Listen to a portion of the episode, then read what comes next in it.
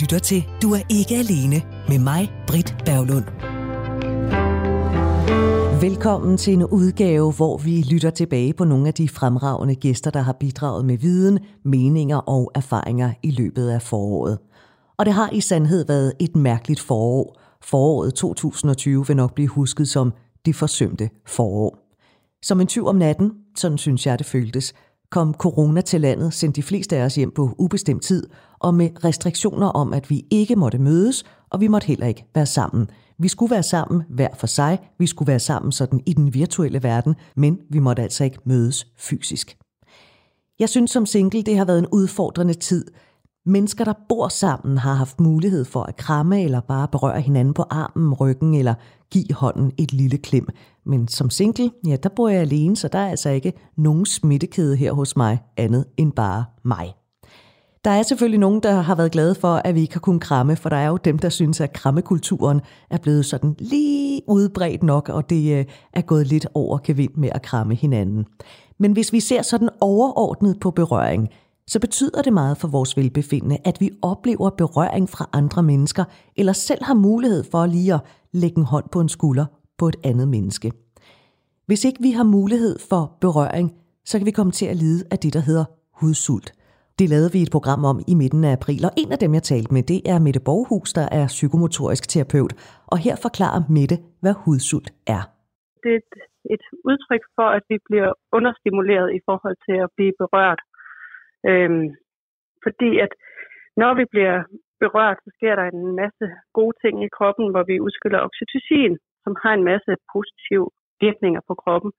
Og når vi ikke gør det, når vi ikke rører ved hinanden, så begynder vi at mangle de her stoffer, som øger vores velbefindende, og vi kan blive, altså til at starte med bliver man måske lidt urolig og har svært ved at sove, men det kan egentlig udvikle sig til stillestanden, hvor vi bliver deprimeret eller mere ængstelige og mere angste, end vi ellers vil, og får en enorm længsel efter at røre ved andre, og en ensomhedsfølelse også. Så det påvirker vores humør enormt meget, når vi ikke får den her berøring, og det er det, man kalder hudsult, og det påvirker sådan set også øh, vores krop, Forstået på den måde, at altså, der er de her to systemer. Oxytocin, det gør alt det gode, kan man sige. Eller det, I hvert fald der, hvor vi er afslappet. Det er måske mere sådan, man kan sige det, og hvor vi er socialt interesseret i andre.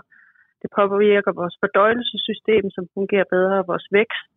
Øh, og hvor den anden, der bliver vi mere stresset, og blodet går til musklerne, og vi kommer mere i sådan en kamp, flugt, mode og ængstelighed. Eller, og man kan egentlig sige, at det er det, der sker, når vi har hudsult eller mangel på berøring, så er vi mere stresset og mere over i, i det humør. Altså det tager jo noget så, tid sådan at mærke ja. decideret hudsult. Det er heller ikke sådan, at man vågner om morgenen og så tænker, mm, jeg synes, jeg er hudsulten. Altså det er jo ikke, det er jo ikke sådan, det er. Men, men hvordan kan man mærke, at man måske er ved at være i underskud på den konto? Er det ved, at man måske går og bliver lidt dårligere humør, eller? Ja, det tænker jeg faktisk, det er. At man begynder at blive hov, hvad hulen er der i vejen, ikke? Eller sådan, og måske netop mange, mærker den der lidt restløshed eller uro, og bliver lidt mere stresset og irritabel. Så jeg tænker, det går rigtig, rigtig meget ind på humøret. Jeg tror, der er forskel på os i, hvordan vi mærker længslen efter at blive rørt ved. Ikke? Eller sådan, øh, nu, jeg har været single også nogle gange i mit liv, hvor jeg tænker, der kan jeg simpelthen godt få den der følelse af, ej, hvor har jeg bare brug for berøring. Altså virkelig sådan helt fysisk mærke den der længsel efter at blive berørt. Og så tror jeg, at for andre, der kommer det måske mere snigende, at det er det, det psykiske først, ikke? At, at vi går og bliver dårlig humør og utilpasse og har svært ved at sove og bliver lidt mere ængstlige. Så jeg tænker, det kan udspille sig forskelligt. Det er jo faktisk ret alvorligt det her, altså at man er opmærksom på det, når det i den grad kan gå ind og påvirke ens øh, måske i virkeligheden livskvalitet, øh, hvis jeg må bruge så stort et ord. Øh, Mette Borghus, ja. hvornår blev nogen opmærksom på, at, at berøring det er godt, og det udløser det her oxytocin? Altså, der, den oxytocin fandt man ud af i omkring 1906, var der en forsker, der fandt ud af det, at det blev udskilt, men det til at starte med fandt man ud af, at det var i forhold til amning og til fødsel, hvor livmoderen trækker sig sammen, fordi det er også hormoner, der er med der i spil der. Så man vidste ikke så meget om det første, så er det jo lige så stille blevet efterforsket, kan man sige. Men der er lavet mange andre forskningsundersøgelser, hvor man har fundet ud af, hvad berøring gør. I særdeleshed for børn. Der var et, et børnehjem, hvor man fandt ud af det, hvor der var mangel på hænder, kan man sige, hvor 9 ud af 10 spædbørn de døde. Og man fandt så ud af, at der blev sat flere personale ind, at der var så kun en ud af de 10, der døde, fordi de simpelthen fik mere fysisk berøring. Så små børn, de dør af ikke at få berøring. Og det var i, jeg tror, det var i 1940'erne eller sådan noget, man, man fandt ud af det. Så lige så stille op igennem af, af forskellige årsager har man fundet ud af det. I Danmark fandt man ud af det i 1980'erne på akutafdelingen for for tidlig fødte. At de simpelthen havde øh, en kæmpe virkning på deres overlevelse, at de blev berørt, og man jo egentlig har isoleret dem i de der kuvøser og ikke for meget berøring. Så det er noget, der lige så stille er kommet frem, hvor stor berøring, altså hvor stor betydning det har. Øh, og så har man forsket noget mere i, i det her kamp-flugt, end man egentlig har i oxytocin og den beroligende virkning. Så det er først i nyere tid, man sådan virkelig er begyndt at gå ind og forske omkring det. Så er det jo ret ny viden, alt det her. Altså hvis man siger 1940'erne, så mange år er det jo ikke siden, og heller ikke 1980'erne. Nej, det er det ikke. Det er det overhovedet ikke, og det, der er en, øh, en fysiolog og læge, der hedder Kerstin Moberg. Jeg ved ikke, om du har hørt om, men hun er gået meget op i omkring oxytocin og har lavet mange undersøgelser, og hun er jo, hendes bog udkom i år 2000, okay. og hvor hun snakker meget om alle de her ting, hvad det egentlig gør ved os, oxytocinen, ikke? Og det her med, det, hvis vi lige taler om, om øh, de helt små børn, ja. øh, helt nyfødte, det er så derfor, at de bliver lagt hud mod hud hos enten øh, mor eller far? Yes, det er det. Og det var også det, man fandt ud af i det der i 80'erne, at de havde bedre overlevelseschance. Altså, de havde det bedre, når de blev lagt hud mod hud frem for i kuvøse. Så det egentlig var vigtigere. Så der, de er dybt afhængige af vores øh, berøring og vores interaktion. Og, og i særdeleshed det her hud mod hud, som du snakker om. Når, og når man, noget, noget andet lidt sjovt er faktisk, fordi man lægger dem jo tit op på maven og brystet, ikke? Når man udskiller oxytocin, så udskiller man også øh, varme fra brystet. og det er jo skidesmart, når man ammer et lille barn, der skal holdes varmt samtidig. Men man gør det jo også, når man ligger med sit spædbarn der, der skal holdes varmt. Der er altså nogen, der har tænkt sig seriøst om, dengang at de øh, kreerede kroppen og fandt ud af, hvordan den skulle fungere. Ja, det må man sige. Det er virkelig, virkelig, virkelig smart indrettet. Og det har godt nok ikke noget med hudsult at gøre, men jeg synes også lige, vi skal vende det, fordi da vi talte sammen forleden dag, så øh, talte ja. vi selvfølgelig om det her med berøring, at det er vigtigt, og specielt også for små børn, fordi små børn kan ikke overleve, uden at de bliver rørt ved. Men det er også vigtigt, ja. at vi taler med børn også med små børn? Ja, det er enormt vigtigt. Jeg tror, jeg fortalte dig, det vi tænker, du tænker på måske, hvor jeg fortalte om den her anden øh, undersøgelse, der er lavet, eller hvor man ikke skulle bruge sprog, ikke? Ja, lige præcis. Øhm, på et børnehjem, og hvor de, hvor, hvor de her børn, de også dør på stribe, fordi man må jo ikke snakke med dem så, fordi så kommer man til at pludre og påvirke dem i en retning, ikke? Og hvor man finder ud af, at det er et barn, der overlever altid det, der ligger hen ved døren.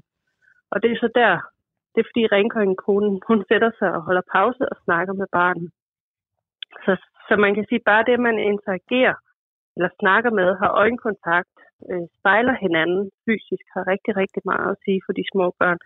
Så det er rigtigt, det er jo ikke bare, at man holder dem ind til sig på et tidspunkt, så har de brug for noget, noget andet i deres udvikling for at blive stimuleret.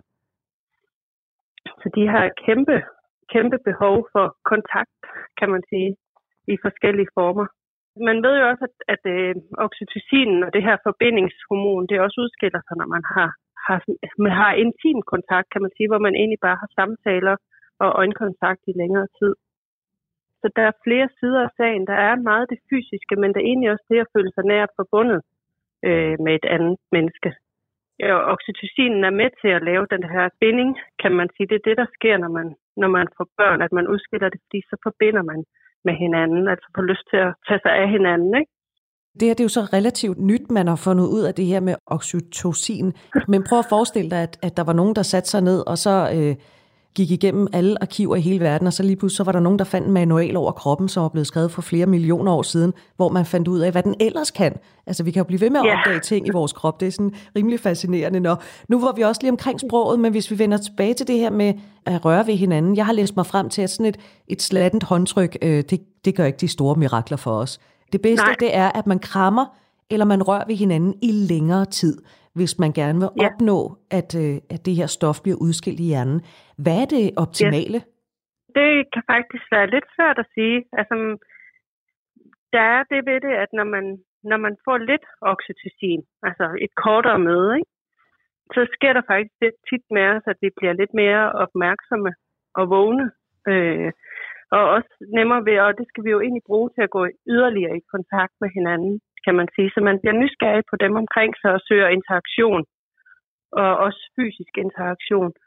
Og hvis man så er, sådan, er, er, er længere tid sammen, og der, der snakker vi jo ikke bare lige de her 30 sekunder, som man, altså man snakker om, at oxytocin begynder at udskille sig efter de her 30 sekunder. Ikke? Ja. Men når vi får højere dosis af det, så bliver vi faktisk øh, så vel tilpasset, at vi bliver lidt trætte og får lyst til at, at ligge os og putte, ikke? Eller, og, og der går en masse til fordøjelsessystemet også. Og sådan.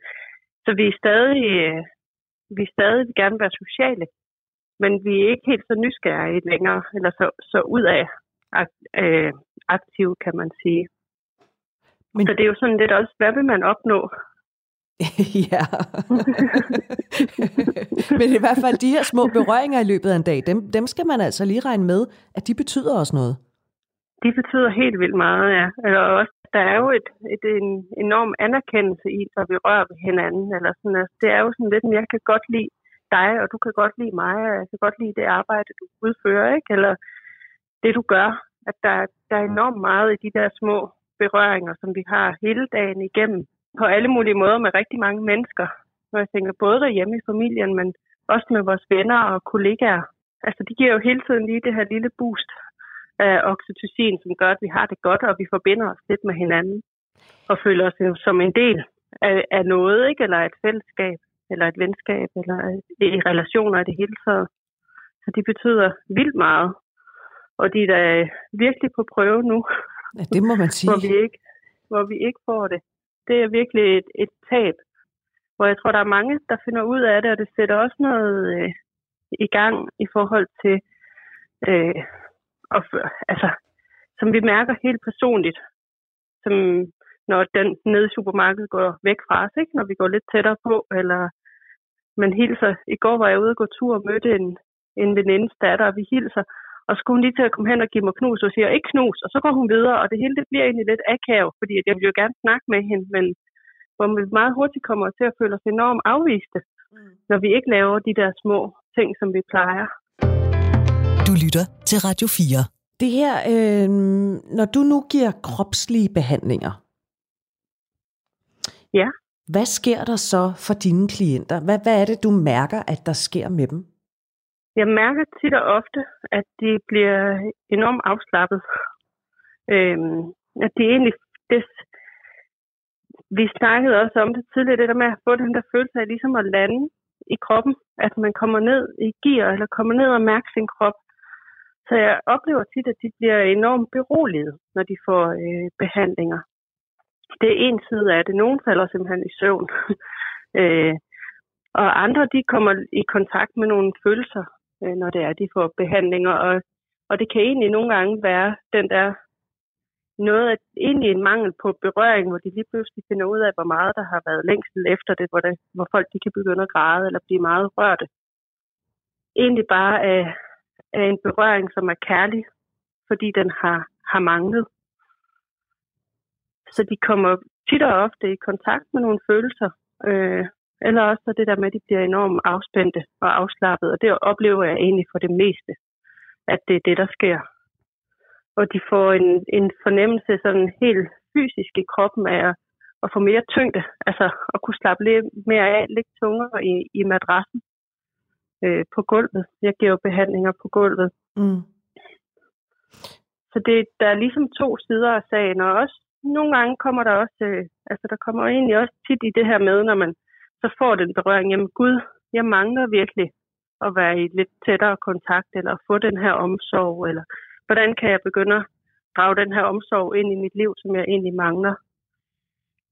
Så der er også nogle ting, der bliver vagt sådan, øh, man kan sige, at de bliver bevidste om nogle ting, og om nogle følelser, som man måske ikke lige vidste, der var der, der sidder, der sidder i kroppen. Ikke?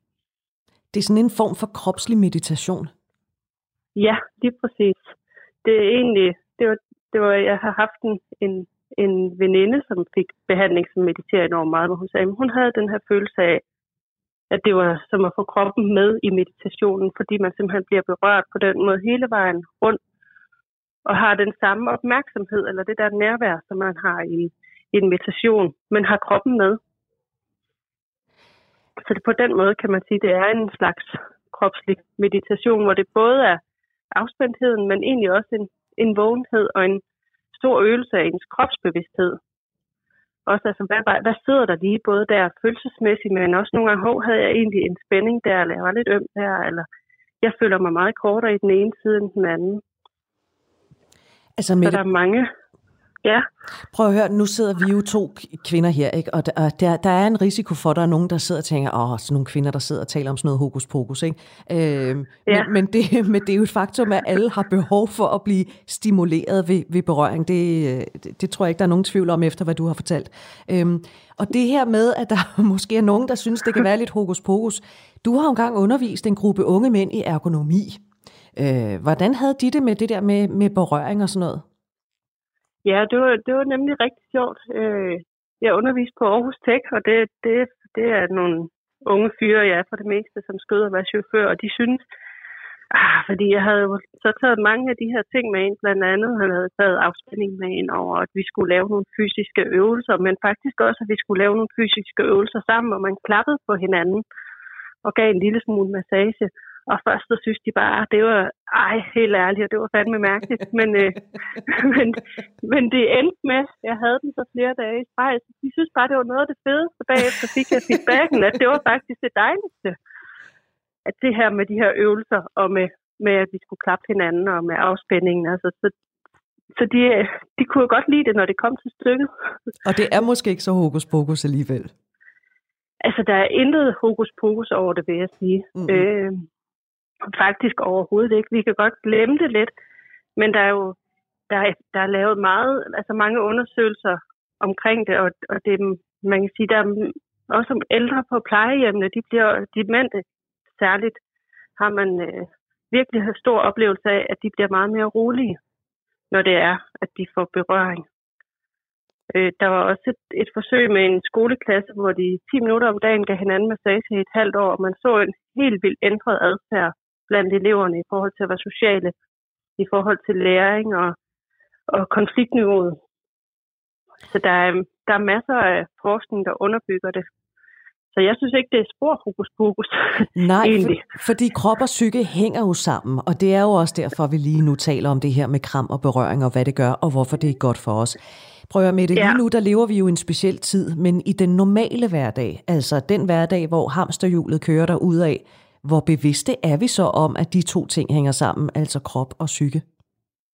Det tror jeg faktisk ikke, vi mange af os ikke er særlig bevidste om, fordi vi hele tiden, netop som du siger, tingene de kører, vi skal have gjort et projekt færdigt, ikke? eller afleveret et eller andet, og vi hele tiden er over i det der at gøre modus på en eller anden måde. Og vi glemmer lidt, tror jeg, at mærke vores krop. Og vi glemmer at mærke vigtigheden af både berøring og vores sociale relationer fordi vi lige skal have afleveret den her arbejdsopgave, eller have gjort det næste. Så jeg tror enormt mange glemmer lidt vigtigheden af, at det både der psykiske og fysiske velbefindende, og vigtigheden af at være social og interagere med hinanden. Men har du og så et, sige, et, et tip eller et godt råd til, hvordan man kan altså, minde sig selv om det, og blive bedre til at være opmærksom på det? Jeg tror faktisk, at det er et valg, blandt andet, man skal tage at man vil prioritere det. Øh, så det er noget med simpelthen også både at prioritere, altså at bruge tiden, hvor man lægger telefonen eller opgaverne for sig, eller det man skal, og være sammen med sine venner eller sin familie.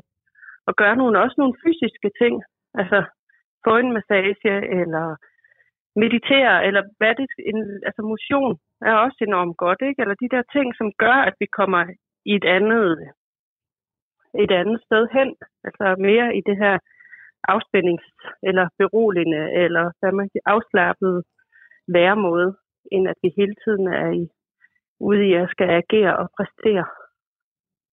Så jeg tror meget, det er, det er et valg, og det er også det, at vi lever et, på den måde, vi gør, at, at mange får stress, kan man sige. Altså det er jo konsekvensen af det, ikke? at der vi, ikke, vi kan ikke trække på uanede mængder af ressourcer. Vi er nødt til også at opbygge øh, krop og psyke og sjæl, ikke? Eller det hele, simpelthen.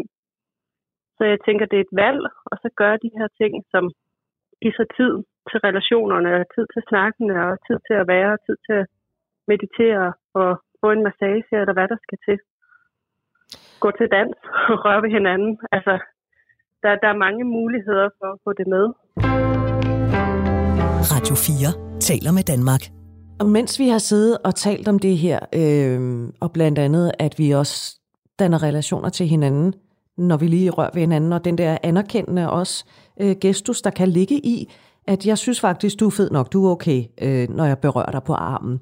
Så kan jeg ikke lade være ja. med at tænke på billeder af, af, altså nu skal vi lige, nu tager vi lige en afstikker med det, vi skal lige over i dyreverdenen, ja. ikke? Fordi i den der jo. dyreverden, der har jeg jo set billeder for eksempel af aber, der sidder og, og piller hinanden i pelsen for lus. Ved du, om ja. det her det også gør sig gældende for dyr, at, at det også er vigtigt for dem med berøring? Jamen, det er det. Det er, det er nøjagtigt lige så vigtigt som også, man kan sige det der med, med, med udskillelse af oxytocin i hjernen og i hele kroppen, der, det, det har vi med os. Altså, det har alle pattedyr med os, og det er en urgammel ting, egentlig. Og der er blevet lavet mange af de forsøg, som er lavet, er lavet på, på dyr og på rotter i særdeleshed, også aber, men, men jeg så et meget interessant program om aber faktisk lige præcis i forhold til det her, hvor om en hangorilla, alfahanden, og han, hele hans kamp om at blive på hans øh, post, ikke? Som, som alfanen. Og så var der øh, alle de der gamle handgorillaer, som godt vidste, det kunne de ikke mere, men for at de kunne få lov at være en del af gruppen, kan man sige, så var det en fordel både for alfanen at have dem, der bakkede ham op, og for de her gamle gorillaer, at de havde en god relation sammen, at de havde alliance. Og det byggede de ligesom op ved at pille, øh, pille lus og lopper på hinanden. Det var sådan deres måde at anerkende hinanden og danne relation på. Så de, alle de her hanner sad og pillede hinanden for ligesom at, at vise, at, at de var med hinanden, og de var i, alliance, i alliance sammen. Og, og, og, og det gør så, ja, kom bare. Jamen, det gør så vildt gældende i, i dyreverden. Øh, det, er helt, det er helt sikkert. Nu kan ja. jeg, jeg, nu, nu, nu, nu, og nu, jeg ved ikke, om du kan svare på det her med det, fordi der er også et spørgsmål, der melder sig, når man hører om det her. Kan man kombinere ja. den, altså, den dyreverden og vores verden? Øhm, yes. Kan, det var et godt spørgsmål, ja. og også i forlængelse af det, du gjorde før. altså, kan, det, men, hvis, men kan man få sig en hund? Øh, ja, det kan man nemlig lige præcis. Og, det var en af de ting, som jeg også havde tænkt på, hvad gør vi i den her tid, når vi så ikke må røre ved hinanden? Og det er altså hund og kat, altså kæledyr. Både hunden og mennesket udskiller oxytocin, når man kæler med, hende, med hunden, ikke? eller kigger den i øjnene. Så det har kæmpe effekt. Øh, der er også lavet undersøgelser på, at gamle mennesker, der har kæledyr, de lever både bedre og længere og sundere end dem, der ikke har.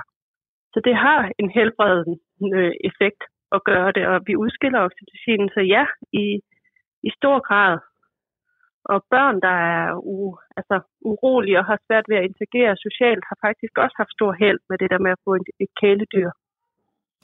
Og, og, som smitter af på, på deres sociale relationer til andre børn også. Og, det, og der kan man jo virkelig tale om kæledyr, ikke? Altså det er godt at røre jo. ved dyret, og at dyret rører ved os. Lige nu, der kan jeg godt ja. sidde og ærge mig over, at jeg ikke er sådan en crazy cat lady. Med, altså jeg bor alene, og jeg, hvis nu jeg har sådan en 5-7 Du kan nå det nu. jo jo, nu skal du ikke være flabet med det Aarhus. Men, men, men det kan faktisk give rigtig god mening, og man kan øge sin livskvalitet. Hvis man nu for eksempel bor alene, og så anskaffer sig, og her taler vi jo ikke om en guldfisk, altså, men et rigtigt kæledyr. Et, kæle, hvor du, et kæledyr, ja, hvor du kan interagere med, det kan det. Det, det, det gør underværker. Og det påvirker som sagt også vores relationer til mennesker, så vi bliver mere sociale, fordi vi udskiller mere oxytocin. Og, så, så ja, det vil give enormt god mening. Jeg er, den første, der, jeg er den første, der står ude på et kattehjem lige så snart, at vi må blive lukket ud igen. Nå, lad os lige uh, runde ja. af med, med denne her. Øhm, du har allerede været lidt inde på det, med at vi jo faktisk også siger ting med vores krop. Øhm, Og jeg kunne godt tænke mig, at du lige fortalte den historie, hvor du egentlig blev lidt overrasket over din egen reaktion, da du forleden skulle ned og hente en kop kaffe. Ja, jamen, det var egentlig fordi, at, at jeg tænker, jamen, vi ved jo godt det her med, at vi ikke må komme for tæt på hinanden, ikke? og vi skal holde to meters afstand. Og med, med hovedet, og det giver det jo meget, er det meget logisk øh, i forhold til at undgå at blive syge. Men jeg kan mærke, at jeg blev enormt påvirket. Jeg var nede og skulle hente en kop kaffe på Emmervis, og kommer ind og får købt det her, står og venter. Der kommer en anden kunde ind i butikken, og så går jeg nogle skridt, uden at tænke over det. Og når jeg går, så flytter hun sig. Og hvor jeg bare kunne mærke, gud, altså det gik bare lige ind i... Jeg har også oplevet det andre gange, men den der, den sad sådan, jamen, hvad er der i vejen med mig? Er det mig, hun ikke vil interagere med?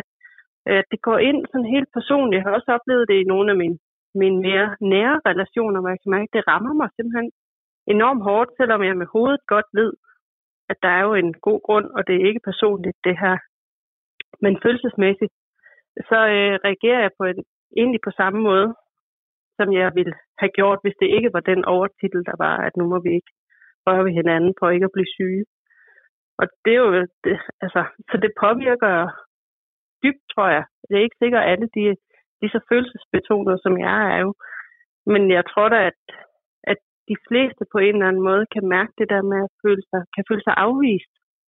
Før jeg ringede til dig, så talte jeg med øh, Maja Mulak, der er, er single. Hun bor på Vesterbro i København, og hun havde opdaget, at nu her, hvor vi, som hun kalder det, går slalom øh, på fortorvet for ikke at komme for tæt på hinanden, så synes hun faktisk, ja. hun havde oplevet, at vi var blevet bedre til at lige kigge hinanden i øjnene med sådan, øh, øh, sådan indforstået, hey, det er ikke fordi, jeg synes, du er træls, eller du ser mærkelig ud, eller jeg synes, du lugter, men det, det, ja. det er sådan, vi har det lige nu.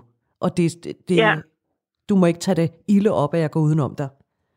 Ja, og det, det, det tror jeg da også, at, at vi er nødt til at blive bedre til. Både det der med øjenkontakten, ikke? men måske egentlig også nogle gange, når det er de nære relationer, kan man jo også følge op på det.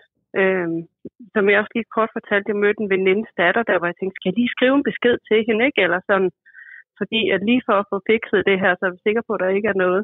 Så der er jo mange måder, man kan kompensere, kan man sige, ved, ved egentlig at, jamen, så kan man tage den og skrive en besked, eller man kan ringe sammen og, og lave det her øjenkontakt også. Det tror jeg faktisk er vigtigt i de fysiske møder, der vi lige kigger på hinanden og smiler, så man ved, det ikke er, eller ligesom understreger, det ikke er personligt, det her, ikke? Eller jeg vil da, vil gerne, eller sådan sender et signal om det. Er du blevet opmærksom på at være mere klar i, i den kropslige måde at udtrykke sig på i den her tid? Ja, det tror jeg er. Det tror jeg faktisk er. Nu kommer jeg, altså jeg vil sige, det er jo, det er jo begrænset, hvor, hvor mange mennesker jeg er i, i kontakt med. Det, det er jo dem, man møder i supermarkedet, ikke? Altså. jo, det er jo lige præcis det. altså, så det er jo, og dem, de andre må jeg heldigvis være tæt med dem, jeg bor sammen med, ikke? Eller sådan. Men, men jo, jeg tænker da, altså som jeg mødte min, min venindes datter, der, altså, det var store vink, jeg gjorde, ikke? Eller sådan. og store smil. ja, lige præcis. At man bliver lidt mere tydelig i, og hej, hej, det er okay. Altså, jo, det tror jeg faktisk, at ja. øh, der kan være noget om, at man, man bruger kropsproget lidt tydeligere så til at sige hej og smile. Det, det er jeg egentlig ret sikker på. Og altså... så, kan, så snakkede jeg faktisk sammen med en veninde også i går første gang nogensinde på Skype, fordi så kunne vi se hinanden i det mindste, ikke? Eller sådan, i stedet for bare telefon. Så jeg tror også, vi, vi drager nytte af, af, af de flere kanaler. Og her, der kan du lige få et tip øh, fra øh, nogle andre, vi har talt med her i Du er ikke alene. Det er ja. øh, Sofie, hun fortalte nemlig, at hun praktiserer det, der hedder Skype Bar, hvor hun øh, mødes med veninderne torsdag aften, og så medbringer de hver en flaske vin. De sidder i hver deres stue, og så, så jeg tror, de er en 4-5 stykker, der mødes. Og hun siger, at det er yderst effektivt. Man kan godt vågne med et lidt tungt hoved om fredagen. Men prøv at høre med det, det er bare et tip, du kan tage med dig til dagen og vejen. ja. Fantastisk. Mette Borghus, ja. jeg vil sige tusind tak, fordi at du havde lyst til at tale med mig. Det blev en meget lang samtale, men jeg er blevet rigtig klog på, hvor meget det egentlig betyder det her, og hvor vigtigt det er, at jeg skal ud og kramme igennem, når vi igen må det. Ja, for pokker. Tak fordi, at du vil berige os med dine ord. Jamen, jeg siger selv tak. Det var dejligt at deltage. Du lytter til Du er ikke alene med mig, Britt Berglund. Mette Borghus nævnte, at hudsult kan hos nogen give en ensomhedsfølelse. Og netop ensomhed, det lavede vi et helt program om et par uger efter, at landet blev lukket ned, og vi blev opfordret til at være derhjemme og ikke mødes fysisk. I det program, der talte jeg med Jon, af mange kendt som Vildmarks Jon. Han hedder Jon Lindberg Jensen, og i 2017, der vandt han DR3-programmet Alene i Vildmarken, efter at have været alene i 45 dage. Jeg spurgte Jon, hvor lang tid der gik, inden han blev ramt af ensomhed i Vildmarken.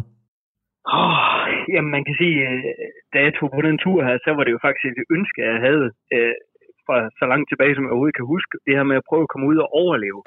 Så, så der går jo noget tid, inden man bliver ramt af den her ensomhedsfølelse, fordi at, at jeg også er på et eventyr. Men øh, jeg husker de første 10 dage, som, du ved, jeg fik lavet alle de projekter, jeg havde drømt om, og fik gjort alle de ting, jeg gerne ville. Øh, så, så det var egentlig sådan en okay tur. Men efter 14 dage, så kunne jeg godt begynde at mærke, at det, øh, der, der skete et eller andet. Der skete et eller andet inde i min krop, hvor det begyndte at, hvor lang tid skal det tage det her? Du ved, usikkerheden kommer frem i en. Hvor, hvor lang tid kommer det egentlig til at tage det her? Og hvad er det egentlig, der kommer til at ske under den her isolation? Altså. Så jeg tror, det er jo sådan første gang, det begyndte at dukke op. Og det skal vi tale om, men jeg er nødt til lige at prikke det der, du sagde med, at det har egentlig altid været et ønske for dig. Ja. Hvorfor? ja, det er også mærkeligt. Men øh, jeg tror, det er sådan, for mig har det været ikke så meget det at være alene, men det at kunne klare elementer alene. Det at komme ud og prøve kræfter med naturen og kære de her ting, jeg har gået og øvet mig i, uh, i overlevelsesteknikker eller klare mig i naturen. Og man kan sige, herhjemme, der sker det bare sjældent, at man øh, kører galt på vej til Borg Sommerland, og så forsvinder man i en måned i Danmark. Det sker ikke rigtigt. så, så øh, den her uh, oplevelse, der kom med at melde sig til alene var ligesom uh, en kæmpe drøm, der kom, fordi at her var der mulighed for at, at komme ud og være alene isoleret i en overlevelsessituation, men med sikkerheden i orden også. Uh, så, så det var helt perfekt. Og så kom du afsted, og så øh, gik der 14 dage, og så havde du ligesom prøvet det. Ja. Øhm, dengang ja. du så kom til at opleve den her ensomhed, hvad, hvad var det så, du mærkede? Hvad skete der med dig? Ja, man kan sige, jeg havde jo et, et, et tanke om, hvordan det skulle være at komme op og overleve. Og efter 14 dage manglede jeg sådan set ikke noget. Jeg havde et godt shelter at bo i, jeg havde seks kolde øl til at stå, jeg havde masser af fisk til at ligge. Så jeg manglede ikke noget. Jeg havde en brændeovn inde i mit lille shelter. Efter sådan 14 dage var jeg egentlig tilbage til det, man kan kalde civilisationen. Jeg havde det, jeg skulle bruge, og nu er det egentlig bare en, en kamp om at være med mig selv. Og øh, jeg husker lige tydeligt, at, at hele rejsen dertil, der brugte jeg jo masser af tid på at træne forskellige teknikker og rense vand og fiske og alle de her ting. Men noget af det, som min kære kone til, det gjorde mig opmærksom på, det var jo også, hvad med at prøve at være alene? Skulle du ikke prøve det her mindfulness øh, og prøve rent faktisk at være alene? Ah, det, det tror jeg ikke lige, altså. Det kan man næsten men... høre på den måde, du siger, det her mindfulness. ja, men især fordi, at efter 14 dage, og de dage, der kommer fremover, der er det jo noget af det, jeg kommer til at fortryde aller, aller mest, at jeg ikke brugt noget tid på at lære at reflektere over det at være alene. Altså. Øh, jeg havde ikke studeret det, jeg havde simpelthen glemt det i min, i min forberedelse. Øh, det var en kæmpe fejl. Så efter 14 dage, kan man sige, så begynder man at få jamen, hvad er det, der sker derhjemme? Jeg kan ikke kontakte min familie. Hvordan har de derhjemme? Jeg ved, at min datter snart har fødselsdag. Jeg ved, at jeg har en bryllupsdag. Og jeg vidste jo ikke, hvor lang tid jeg skulle være væk. Det kunne være tre måneder, jeg skulle være væk. Så den der usikkerhed i også, man kan overhovedet klare det her, og hvordan klarer familien derhjemme? Og alle de her ting, de begynder at vælte op i en. Hvad er det så, jeg skal gøre? Jeg havde jo ligesom gjort de ting, jeg var kommet op efter, og jeg synes, det fungerede. Så jeg skulle lige først til at opfinde en anden hverdag og finde ud af, hvordan er det egentlig at strukturere tingene, når jeg er isoleret. Og måske begynde at få sådan en lille snært af, at det ikke er det fedeste eventyr i hele verden, det her. Fik du allerede på det tidspunkt sådan betænkeligheder ved, om det måske også var den fedeste beslutning, du havde truffet, eller om du bare skulle sige, nej, nu tager jeg bare hjem? altså, efter 14 dage var jeg stadigvæk klar til at kæmpe. Øh, jeg vil sige, øh, min datter har fødselsdag, der har været stadig i 16 dage. Og der tror jeg, jeg begynder at overveje netop, det tager cirka 24 timer at rejse hjem derop. Så hvis nu jeg bare tænkte, ligesom kunne overbevise mig selv om, jeg har gjort det godt nok, nu har jeg gjort det fint. Tag nu hjem, tag hjem til familien, tag hjem til din øh, datters fødselsdag, jamen så var alt godt. Men der er også noget inde i det, der sagde mig, at det var ikke okay. Så jeg blev nødt til igen at finde nogle værktøjer til, jamen, hvordan kan jeg kæmpe videre mod det her? For jeg skulle blive der, der var slet ikke nogen tvivl i. inderst inde i min hjerne, altså. Der, der skulle jeg blive der. Og du blev der også på din datters fødselsdag, og øh, efter ja. få dage efter din datters fødselsdag, der kunne du så fejre din egen bryllupsdag, som du jo så måtte fejre alene også. Hvordan forløb de der dage så?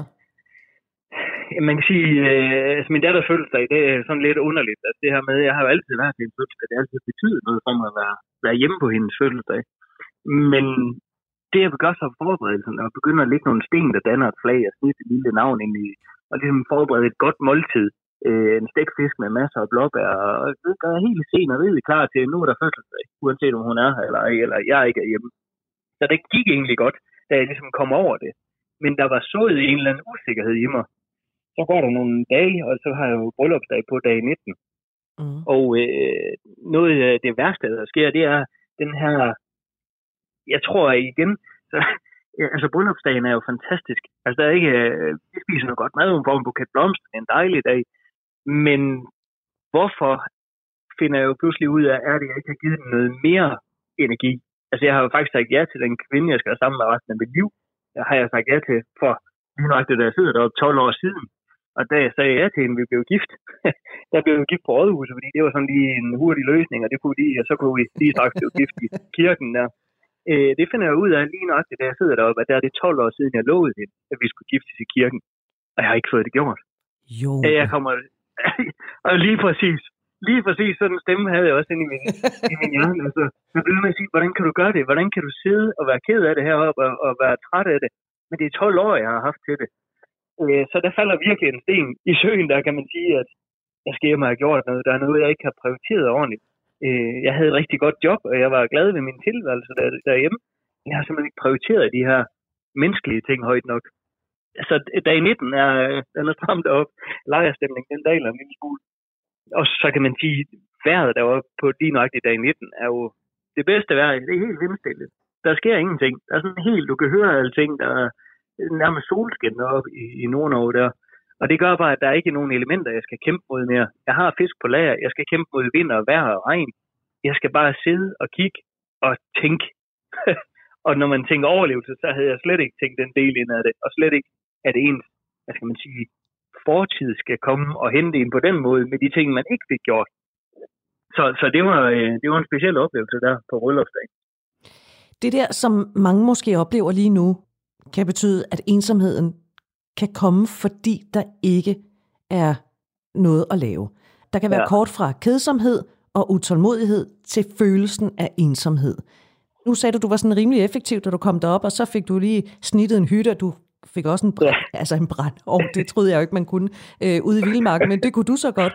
Og det var sådan, ja. Nå, men nu har jeg ligesom gjort det på 14 mm. dage. Hang de to mm. ting sammen for dig, altså kedsomhed og så ensomhed? Mm, ja, det kommer de til. Altså de første 14 dage går jo super fint igen.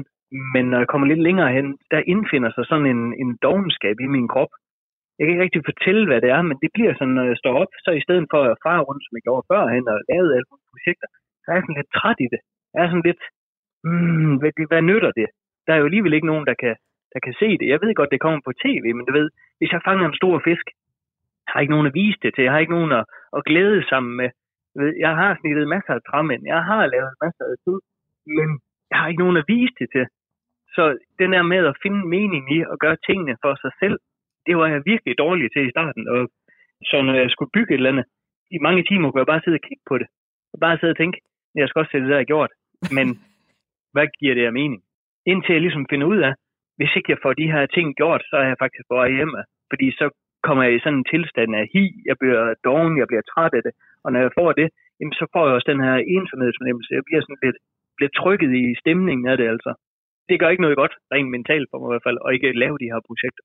Så når jeg får gang i et projekt, og jeg ligesom dykker ned i det og bruger en dag eller to på de her projekter, så kommer der en god energi igen. Jeg synes, der er flere interessante ting i det, du siger. Dels det der med, at når man bruger energi, så får man også energi.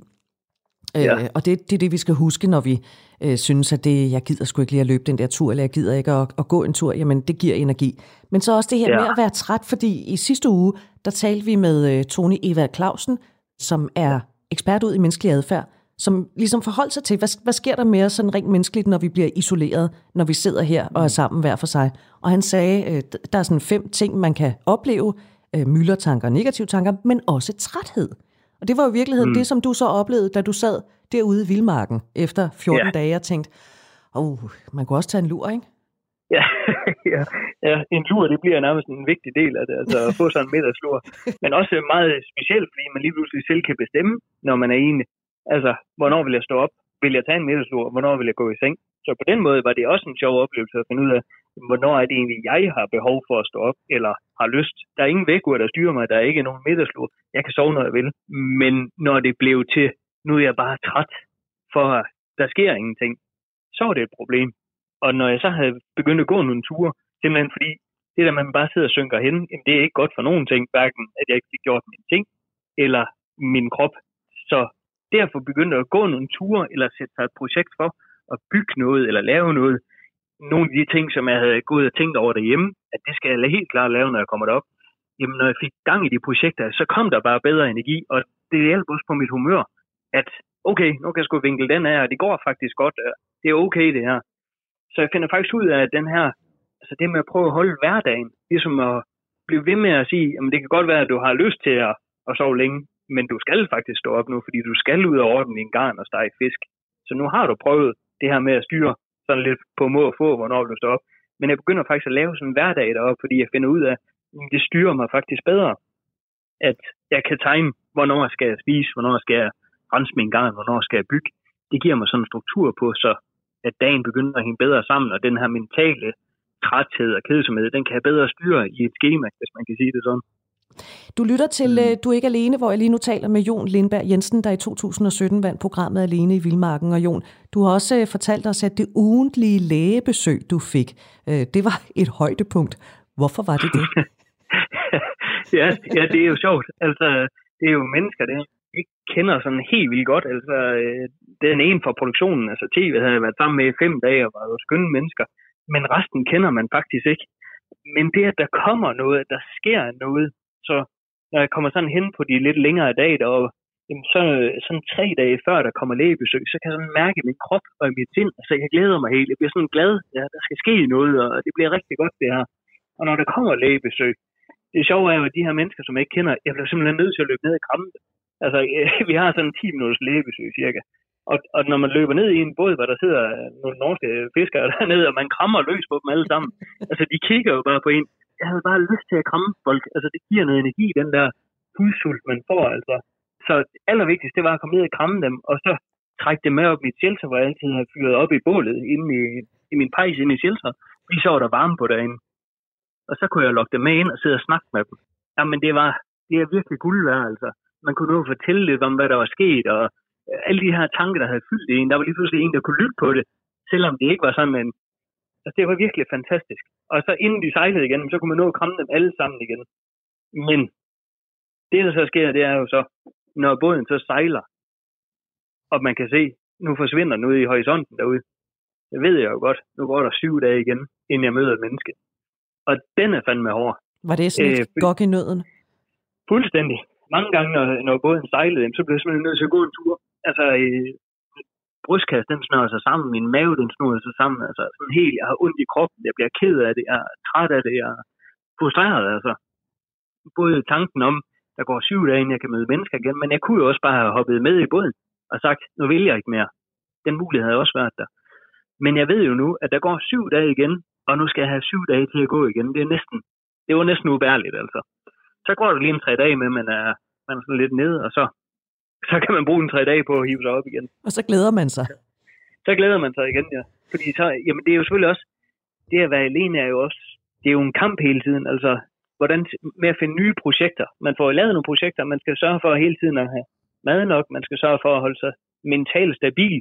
Altså alle de her ting, man hele tiden skal sørge for. Og så oveni, så får man forstyrrelserne udefra, fordi der er jo folk derude, man savner og gerne vil være sammen med, altså, som det ikke er muligt lige nu det fylder rigtig meget. I to forskellige situationer, der savnede du også kontakt så meget, at du begyndte at høre stemmer. Ja. Hvordan foregik det? Jamen, det er egentlig øh, en morgen, jeg ligger. Det er, vi er hen omkring dag nogen og 30, sådan omkring dag 40 også, hvor jeg ligger sådan og, på min øh, hjemmestrikkede seng der i mit sovehus, og pludselig så hører jeg faktisk min datter, hun kalder på min kone, og jeg kan jo slet ikke forstå, hvad der er, der sker. Altså, jeg løber ud i mit shelter og falder over min sovepose og kigger rundt. Men der er helt stille. Der er simpelthen ingenting. Det eneste, jeg kan høre, det er simpelthen øh, sten ude i elven, der sådan slår sammen ud og siger klonk, klonk, klonk. Det kan jeg slet ikke forstå, men altså, tilbage til virkeligheden, så kan jeg jo godt, altså, så finder jeg ud af, okay, det var sten, jeg måtte have halvt sovet eller et eller andet. Så går der et par dage igen, hvor jeg sådan går op i fjellene deroppe, og når der kommer lægetjek, så kan man altid høre den her øh, karakteristiske påhængsmotor, der sådan summer. Og lige mens jeg går der, så kan jeg pludselig høre den her påhængsmotor. Og bare tænke, hvad, det kan ikke, der er et lægebesøg i dag, det hænger slet ikke sammen, og du ved, jeg styrter ned til mit shelter, hvor de plejer at komme ind, men der er ingen båd, der er ingen lyd, du ved. Så jeg tror simpelthen, at min hjerne, den sådan begynder at fortælle mig, nu vil du gerne høre det her, nu vil du gerne have, at der sker et eller andet, at nu vil du faktisk gerne have nogle mennesker, der kommer og snakker med dig. I, øh, ja. Så, så der bliver man sådan en lille smule, okay, hvad er sindet så i stand til, altså? Ja, fordi hvor, hvor nedslående er det at finde ud af, at, at du rent faktisk hører syner? ja, men jeg tror, at så længe man har ja, de gode humør med sig deroppe, så er det egentlig okay. Øh, jeg tror sådan rimelig hurtigt at reflektere over, at, at det var det, det var. Så, så øh, det, jamen det var, det var egentlig okay, så længe at man kunne, man kunne tage det med det gode sind, altså. Mm. Men også en lille reminder om, hvad det er, hvad er det, det gør ved en, det her isolering, altså. Prøv at høre, Jon, ja. Øh, der er nogle kloge mennesker, der siger, at man kan ikke... Øh, man kan ikke være sur, når man synger. Og her midt i coronatiden i Danmark, der er der jo kommet en ret stor trend i, at øh, danskerne synger sammen. Det gør de på kryds ja. og tværs og inde i fjernsynet og fra altaner og i haver og på, øh, på villaveje. Den her gode, ja. gamle fællessang.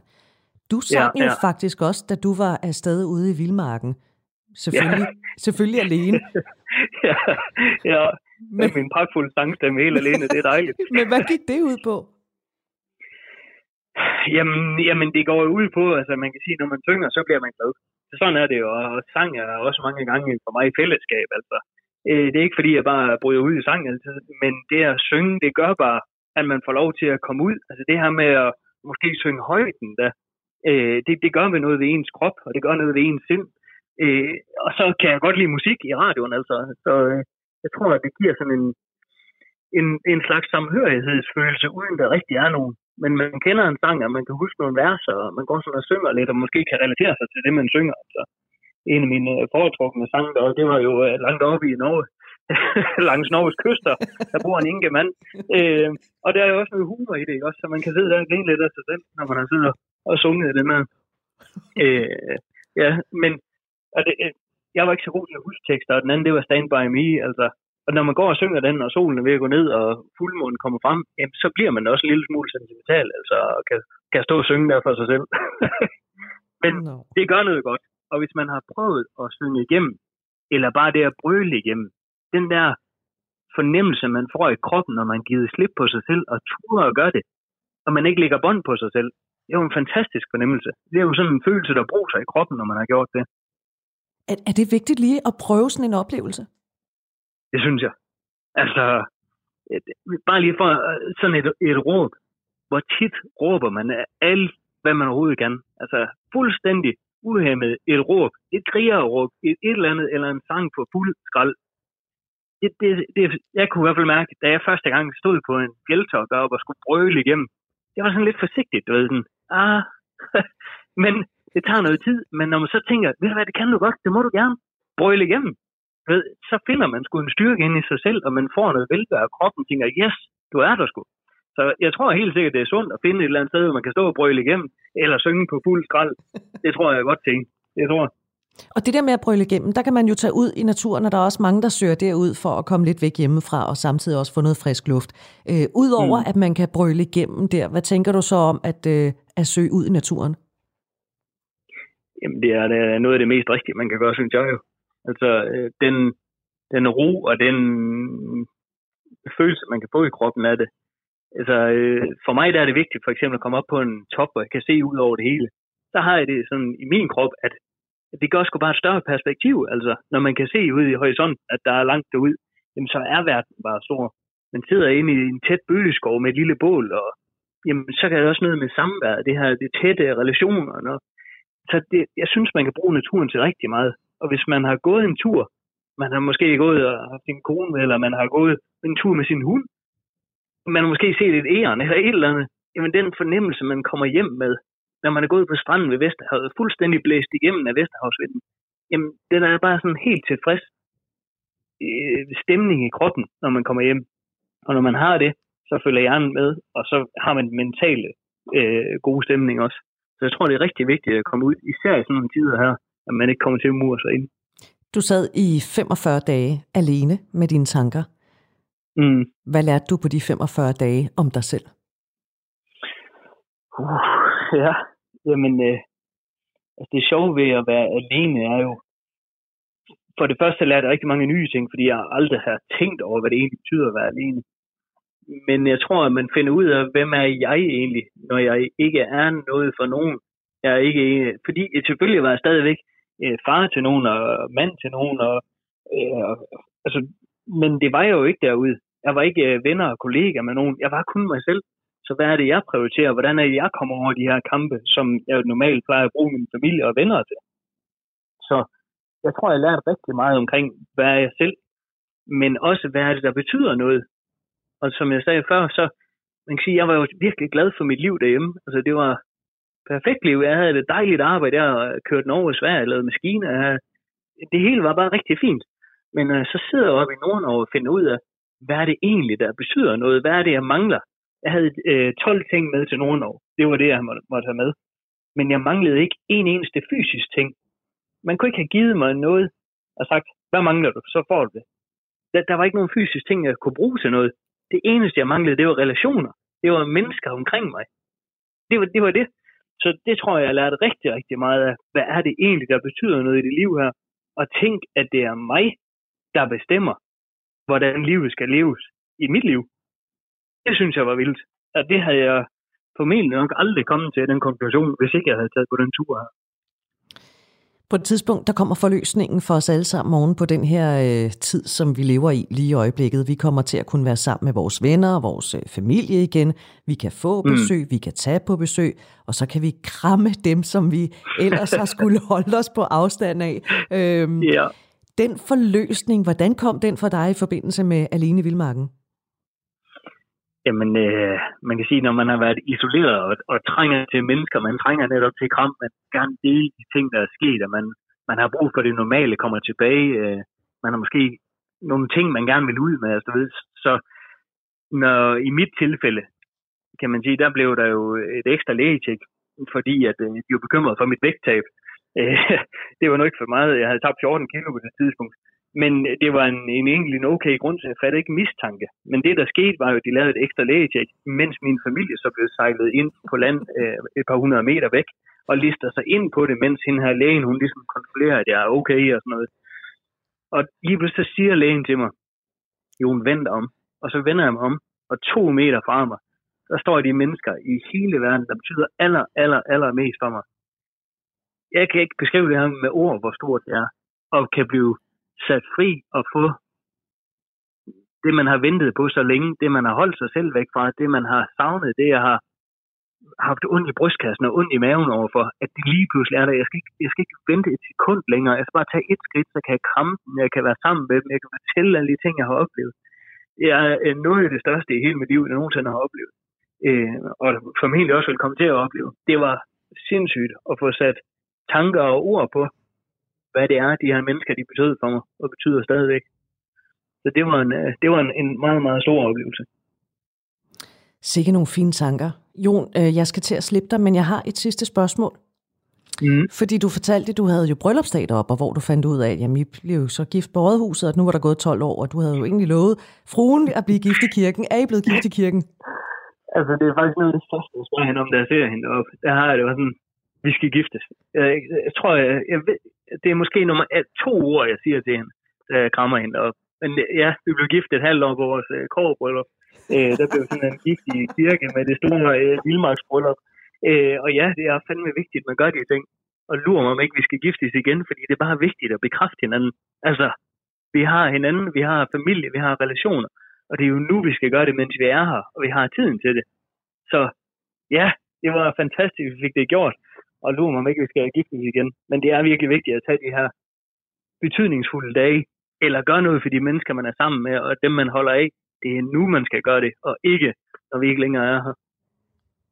Ja, det var kloge ord fra Jon Lindberg Jensen, der i 2017 vandt DR3-programmet Alene i Vildmarken.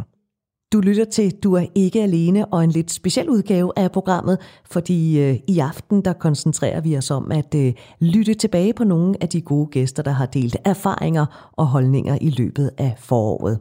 Vi er kun kommet halvvejs, vi fortsætter om få minutter. Her er der først nyheder.